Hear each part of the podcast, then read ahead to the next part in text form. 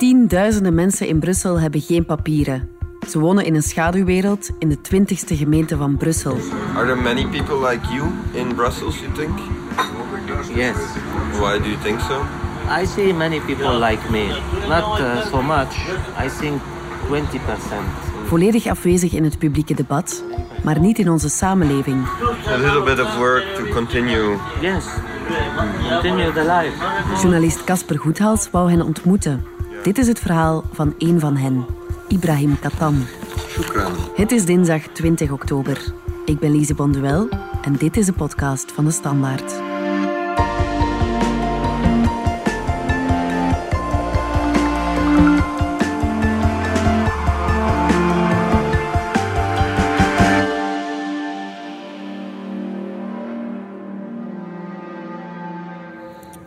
Wat zou je graag vertellen aan Belgen over dit leven? شو حابب تحكي لل... للجمهور لل... للناس اللي بيقرأوا الجريدة شو شو بتحابب تحكي لهم؟ حابب أقول لهم يعني المجتمع ال- المجتمع المدني البلجيكي متعاطف معي بس uh, Ja, dus hij, hij vraagt eigenlijk vooral hun, hun morele ondersteuning, omdat hij ervan overtuigd is dat hij een, eh, een actief lid kan worden van de maatschappij. وبطلب كمان منهم انهم ي- يضغ يعني يضغطوا على اصحاب القرار هون بالبلد ما بعرف مين اي جهه يعني En hij vraagt ook om druk te zetten op de, de beleidsmakers, die hij niet kent. Dus hij zegt, ik weet niet wie dat dat zijn, maar hij vraagt om de druk op te zetten om, om zijn situatie. انه في كتير ناس انظلمت هون وانا واحد منهم Zij, hij voelt dat hij eigenlijk uh, onterecht behandeld is geweest. En, onrecht is aangedaan, eerst in Syrië, dan in Libanon en nu ook in België. Eh, en dat wil hij graag aankaarten. Mm. Ibrahim eh, Katan is een jonge veertier die ehm, hier een jaar of vijf geleden in Brussel is aangekomen in het Maximiliaanpark, in de stroomvluchtelingen eigenlijk. Al internet. Ah, dus hij heeft op internet ook opgezocht? Sommige vrienden hebben ook gezegd dat België heel goed is, heel mooi is eh, verwelkomend van, van vluchtelingen. Een Syriër die ehm, ja, kok is, eh, een winkeltje had in eh, een buitenwijk van Damascus. En die hier nu in Brussel woont met zijn vrouw en drie kinderen.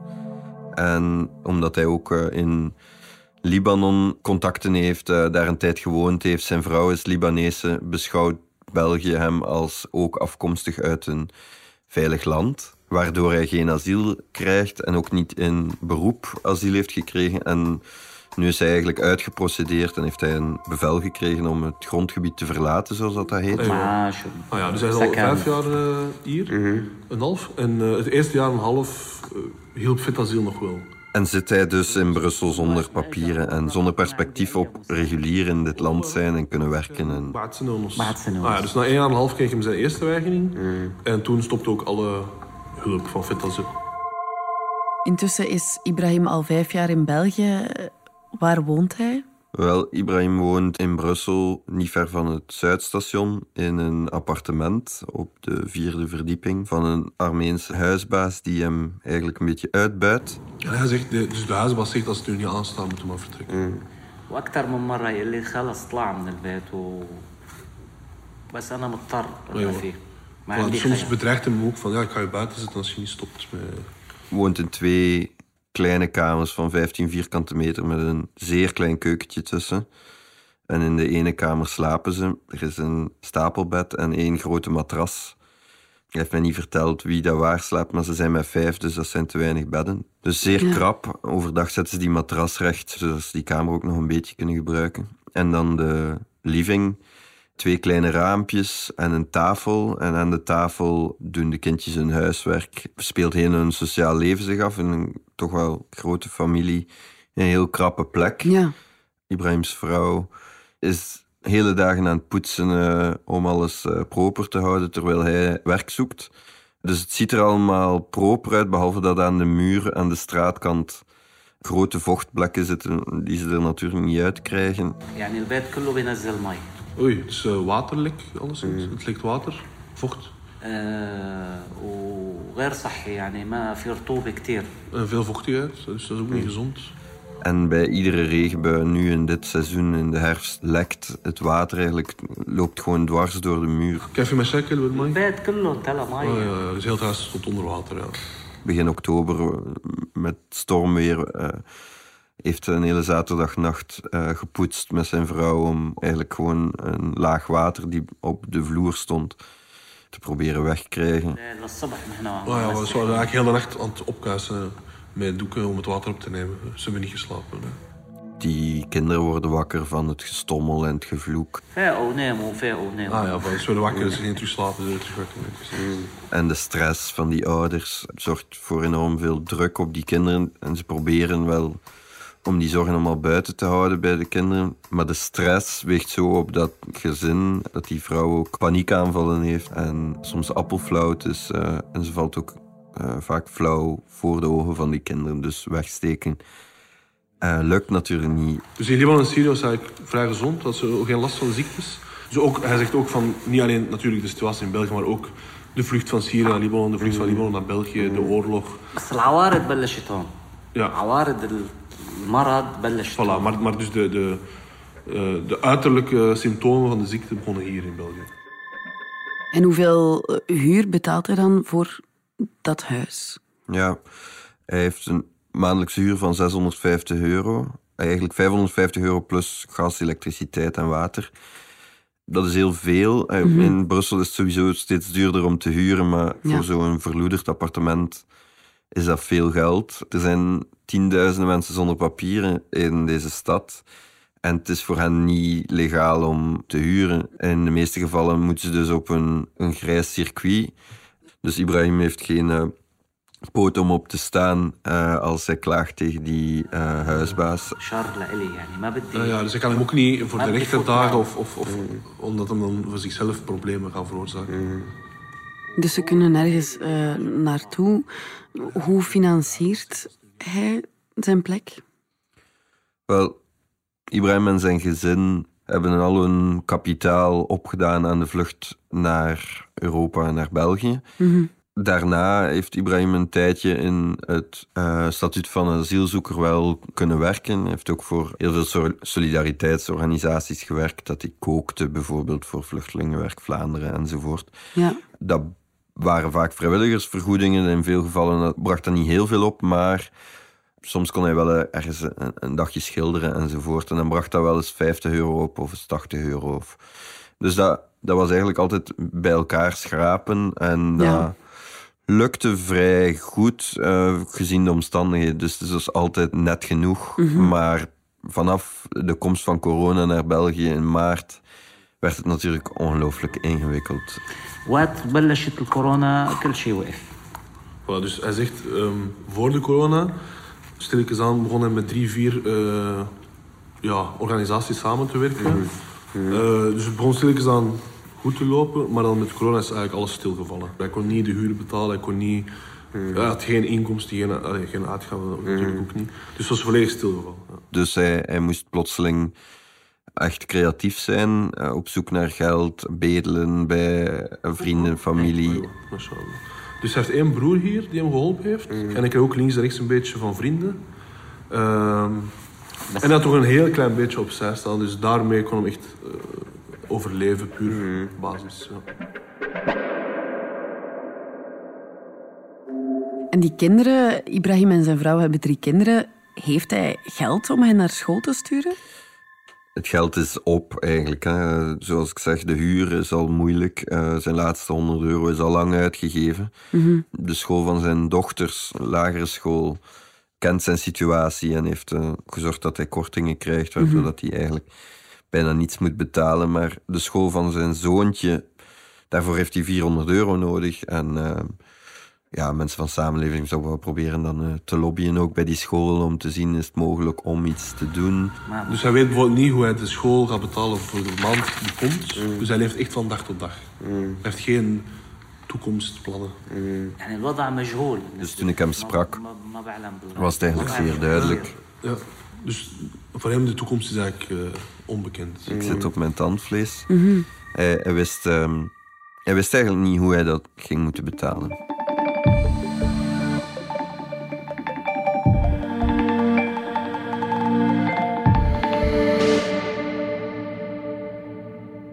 Ibrahim leeft hier nu al drie jaar in een vrij ellendige eh, situatie zonder toekomst. Heeft hij nog hoop?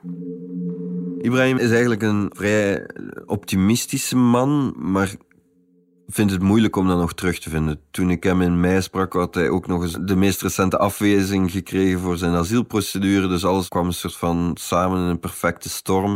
En het was heel moeilijk voor een man die eigenlijk zeer goed lachs is, die graag hard werkt uh, en die mentaal ook uh, nog altijd wel veerkracht heeft om te zien waar dan de uitweg was. Dus hij zegt, ik, ik, wil gewoon uh, mijn papieren krijgen zodat ik onafhankelijk kan zijn, zodat ik niet moet afhang, afhangen van andere mensen. Uh, want ik heb de, de professionele vaardigheden, ik heb de, de fysieke en mentale vaardigheden. Dus hij wil gewoon op zijn eigen benen kunnen staan. Maar in het geval van Ibrahim was uh, ja, de opties zijn zo'n beetje op. En ik denk dat daarom zijn voorbeeld ook wel goed was in die gemeenschap van mensen zonder papieren. Ik zeg gemeenschap, maar het zijn eigenlijk bijna allemaal individuen die los van elkaar bestaan. Ja. Maar die, ja, die coronacrisis is een soort van emmer die de emmer doet overlopen, want de opties zijn zeer beperkt. De, dus hij leeft ook tussen de vluchtelingen en de immigranten, maar hij voelt ook dat hij leeft in een maatschappij buiten de Belgische maatschappij. Hij is precies geen onderdeel van de Belgische maatschappij, maar het staat er buiten. Dat is eigenlijk een soort van wereld op zichzelf. En je merkt gewoon dat er een nieuwe golf van dakloosheid en armoede, bedelaars, uh, dat, dat blijkt ook uit de informatie die ze bij de Brusselse autoriteiten hebben. Dus uh, ja, we staan aan het begin van een nieuwe economische crisis uh, mm -hmm. die de onderbuik van Brussel buitengewoon hard treft. We gaan er even uit voor reclame, maar zijn dadelijk terug. Als je kunt starten met vandaag bij een organisatie gaan zeggen van oké, goed, we gaan een hoop van de beslissingen die op managementlagen of op CEO-levels naar beneden of op de werkvloer zetten, ja, gaat er heel veel veranderen. En alles beweegt. Een podcast waarin Vlaamse CEO's en prominente HR-managers vertellen hoe ze hun onderneming en werknemers in beweging houden. Beluister de reeks op jouw favoriete podcast-app. VDHB. En alles beweegt. Heeft Ibrahim eigenlijk spijt van zijn beslissing om naar België te komen?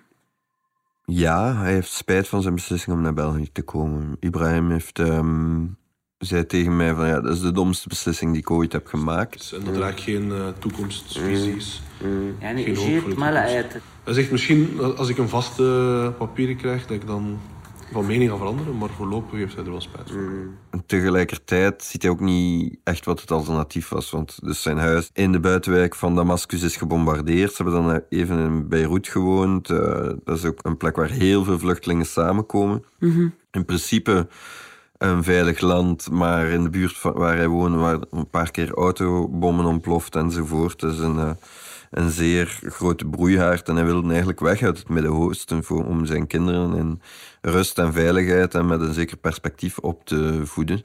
Dus ja, hij is wel blij dat hij daar niet meer is. Ik denk dat hij ook wel ziet dat zijn kinderen uh, daar veel voordelen uithalen, maar tegelijkertijd al dat geld dat hij daarin heeft gestoken en vijf jaar hier en zonder perspectief op regularisatie, zorgt eigenlijk dat hij ja, de hoop wel wat verliest. Ja. En hij denkt ook echt aan terugkeren. Dus hij heeft wel aan gedacht om terug te keren naar Libanon, uh, maar hij heeft precies ook niet over de juiste mogelijkheden en papieren om terug te keren. En ook daar heeft hij eigenlijk niks uh, om, om, om, tot terug te keren, hè, om, om, te wonen. Dat vertelde hij mij verschillende keren. Dat hij heeft gekeken, wat is mogelijk, kunnen we terug. Dus er zijn twee redenen dat hij hier blijft. De eerste reden is dat hij niet uh, over de middelen beschikt om terug te keren. Niet over het geld, niet over de visa, niet over de paspoorten. De tweede reden is zijn kinderen die absoluut niet willen terugkeren. Hij heeft het al met hun daarover gehad. Uh, maar dan beginnen ze te huilen, want ze hebben hier hun vrienden, ze hebben hier hun school, ze zijn goed bezig op school. Uh, meer dan in Libanon. Dus eigenlijk hebben ze niks meer met Libanon, ze zijn hier opgegroeid. Ze willen ook absoluut niet terugkeren. Dat is dan nog de vraag naar waar dat ze dan moeten terugkeren. Ze hebben geen huis. Ze kennen dat land ook niet. Nee, die kinderen, denk misschien het oudste kind, het zoontje, is misschien, misschien nog wel een herinneringen aan Libanon, maar de andere twee zal toch echt wel vager zijn. Die waren vier en één toen Ja. ze migreerden. En zijn zoontje was zeven, dus die heeft wel nog herinneringen, maar dat zijn geen goede herinneringen aan, eh, aan die plek waar ze vandaan zijn gevlucht. Nee. Dus ja, het is een soort van ja, onmogelijke situatie. Kan niet terug, kan niet blijven. mag hier niet zijn. Ja, ze zitten echt Eh. in een schemerzone. Ja, ja een soort vagevuur eh, waar daar heel veel mensen dus in zitten. En sommigen heel lang. Er zijn ook mensen die tegen Ibrahim zeggen... Wat zit jij te klagen? Je bent hier nog maar vijf jaar. We zijn hier al 16 jaar. Of, of iemand anders. Ik ben in een voedselbedeling eens iemand tegengekomen die net geregulariseerd was. Na 16 jaar. In Brussel op straat eh, geleefd hebben. In appartementen. eh, samengehookt met heel veel mensen. Dus ja, het is een heel rare situatie. Dat als je maar geduld hebt... Ze zegt, België biedt heel veel voordelen. Mm. Eh, het heeft ook heel veel te bieden. Maar eh, hij kan de voordelen niet grijpen. Mm. Hij kon... gaat ernaast. Voilà. Dus hij kan, hij kan bijdragen tot de maatschappij. Hij voelt ook dat hij een volwaardig lid kan zijn van de maatschappij. Mm. Ehm, maar het lijkt alsof dat hem niet verder geraakt. Mm. Want Ibrahim is nu natuurlijk één voorbeeld, maar ja, er zijn zoveel eh, Brusselaars zonder geldige verblijfspapieren. Hebben we er eigenlijk een idee van hoeveel dat er zijn? Het is eigenlijk een beetje de blinde vlek van Europa in alle migratiediscussies, is dat er heel weinig academisch onderzoek bestaat, omdat het ook heel ingewikkeld is naar hoeveel mensen zonder papieren dat er in Europa zijn, in Ja. België zijn, in Brussel zijn. Dus we moeten een beetje bij elkaar rapen om een beeld ervan te krijgen. In 2009 was er een regularisatieronde waarbij er tienduizenden mensen een aanvraag hebben ingediend om geregulariseerd te worden. En in Brussel alleen waren er dus in 2009 20.500 mensen die een aanvraag tot regularisatie hebben ingediend. En dat zijn alleen degenen die op dat moment de kanalen hebben om die aanvraag in te dienen. En Ja. het systeem heel veel mensen zien we nooit, hè, zitten achter de gevels, de façades van burgerwoningen, eh, werken als eh, huishoudhulp, als nanny. Heel veel mensen zonder papieren eh, slapen op een werf. Zien we nooit en hebben ook geen zin om gezien te worden. Ja. Dus de schattingen van bijvoorbeeld samenlevingsopbouw zijn dat het gaat over meer dan 100.000 mensen in België. Wellicht gaat het over meer dan 200.000 mensen in België. Dus ja, echt een twintigste gemeente, een Ja. enorme groep, die je de hele tijd tegenkomt. Hè? Op straat, eh, in de metro, in de trein. Je passeert de hele tijd vreemde gezichten waar je de verhaal niet van kent. Maar die mensen werken wel in onze restaurants, in onze cafés, in de cruises die we organiseren, eh, in de bouw, in schoonmaakorganisaties.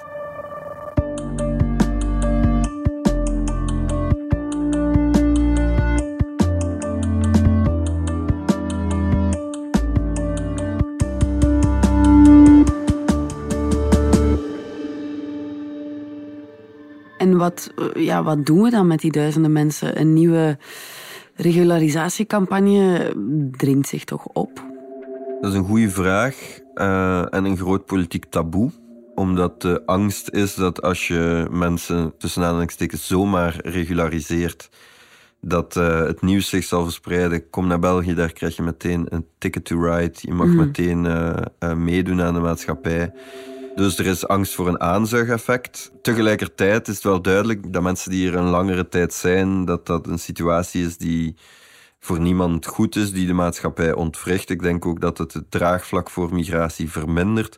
Als je ziet dat er veel criminaliteit mee gepaard gaat en zoals ik zeg, druk op onze welvaartsstaat. Ja, Want ja, wat kan je doen als je geen papieren hebt om eh, inkomsten te verwerven? Moet je oftewel in het zwart werken, oftewel bedelen, oftewel prostitueren, oftewel afhankelijk zijn van iemand die, die je kent die geld eh, toeschiet. Dus dat zijn allemaal eigenlijk afhankelijkheidsposities en dat weegt wel op het draagvlak van solidariteit dat er is in de maatschappij. Dus ja, een, een vorm van regularisatie dringt zich volgens mij op, zeker voor mensen die hier langer zijn. Sami Medi, eh, staatssecretaris voor asiel en migratie. Is regularisatie geen oplossing voor deze mensen, voor Ibrahim en mensen die in dezelfde situatie zitten? Ja, het verhaal is hartverscheurend. En het verhaal van Ibrahim, zo zijn er nog heel veel in België. Dus eh, het is zeker belangrijk dat we daar op zoek gaan naar oplossingen die structureler zijn dan die dat in het verleden zijn gevonden of op zoek naar zijn gegaan. Regularisatie doet zich voor op het einde van een procedure. Hè. Dat is een humanitaire mogelijkheid. eh, en dat is een uitzondering die aangevraagd kan worden. Dus het is niet de bedoeling dat iedereen recht krijgt op regularisatie. Eh, mensen die hier illegaal verblijven, die ontwrichten de samenleving voor een groot stuk. En, en, dat moeten we vooral zien weg te werken door heel duidelijke en korte procedures te hebben. En de structurele oplossing is niet collectieve regularisatie. De structurele oplossing is duidelijke, eenvoudige en snelle procedures. En voor mensen voor wie uitzonderlijk geacht wordt dat ondanks de procedure die gevolgd is geweest door de diensten, um, als dan nog gedacht wordt dat het effectief nodig is om die mensen individueel te helpen en individueel te regulariseren, dan is dat een optie. Mm En komt het gezin van Ibrahim hiervoor in aanmerking? Wel, ik kan me moeilijk uitspreken over een persoonlijk geval. Het asiel- migratiebeleid is nooit een gemakkelijk beleid. Maar ik moet zeggen dat op basis van de mails die ik de laatste dagen in mijn mailbox krijg, eh, dat ik eh, alleen nog maar meer en meer vaststel hoe schrijnend de situatie is. Dus het is voor mij onmogelijk om op basis van één geval nu mij te gaan uitspreken. Uh, het is belangrijk dat het probleem zich structureel oplost, want anders zal iedereen die mij opvolgt en die het asiel- en migratiebeleid zal moeten organiseren op federaal niveau, te maken blijven hebben met dit soort gevallen. Mm Ja, want Ibrahim is niet alleen. Hè? Wat moet er gebeuren met de tienduizenden mensen zoals hij? Wel, het is belangrijk dat iedereen die hier vandaag is, zonder wettige verblijfsvergunning, dat die uh, ook gebruik maakt van de procedures die er bestaan. Uh, dus ook mensen die hier al lang zijn, kunnen nog altijd een aanvraag indienen voor asiel. En op basis van de regels die we hebben, die humaan moeten zijn, is het belangrijk om op basis daarvan een beslissing te nemen. En die beslissing die hoort dan ook gevolgd te worden, omdat dat de enige manier is om ervoor te zorgen dat die solidariteit en dat het humaan beleid waar wij voor staan, dat dat ook wel gevolgd wordt en dat het draagvlak daarvoor blijft. En dat geldt voor ons, dat geldt voor alle andere landen. Ik, uh, ik hoor Angela Merkel graag spreken en, en, ik denk dat het beleid waar ze voor staat en de communicatie die ze heeft, die vrij humaan is, dat dat hetgeen is wat wij op Europees niveau nodig hebben. Maar dat gaat ook gepaard met een beleid dat naast humaan ook wel kordaat is en daar waar dat de regels zijn die we hebben, ook nageleefd moeten worden door iedereen. -hmm. Dus voor het gezin van Ibrahim betekent dat dat ze terug moeten? Opnieuw, over een persoonlijk geval kan ik me heel moeilijk uitspreken. Dus dat ga ik ook niet doen. Uh, ik krijg die vraag dagelijks uh, tientallen keren van mensen die in een moeilijke situatie zitten. En ik doe dat bij hen niet. Uh, ik laat dat ook daarover aan de diensten. Ik ga dat dus ook in dit geval niet doen. En dat is met pijn in het hart, hè, omdat ik iedere beslissing die ik lees of ieder geval dat ik lees in mijn mailbox, dat ik niets liever zou willen dan mij daar persoonlijk over uit te spreken. Maar dat lost de zaken niet structureel op.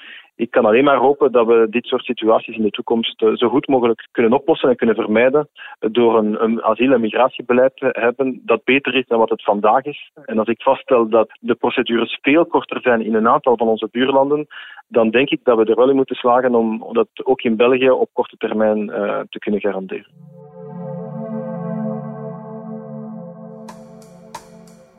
In elk geval, het verhaal van Ibrahim heeft heel veel losgemaakt bij onze lezers, hè, Casper? Ja, ik heb um, van allerlei hoeken uh, mailtjes en berichten gekregen van mensen die uh, aangegrepen waren door het verhaal van Ibrahim.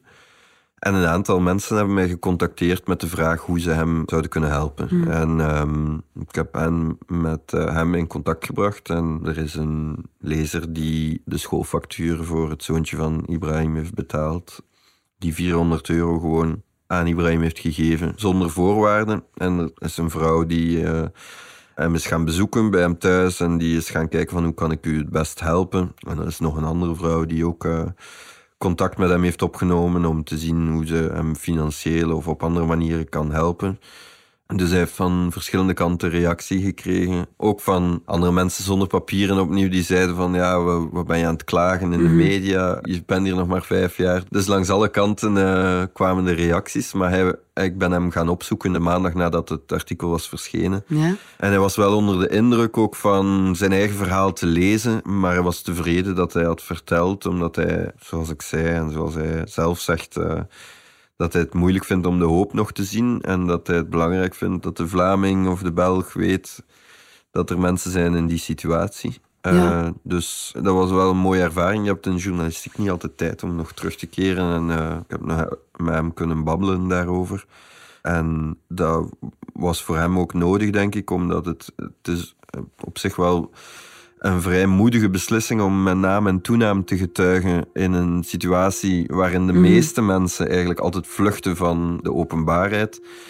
Ja, de meeste mensen weten, eh, je moet vooral je kop onder het maaiveld houden en niet, eh, niet te zichtbaar zijn voor de autoriteiten, want voor hetzelfde geld eh, vallen ze binnen of wat er ook gebeurt. Oké, Casper Goedhals.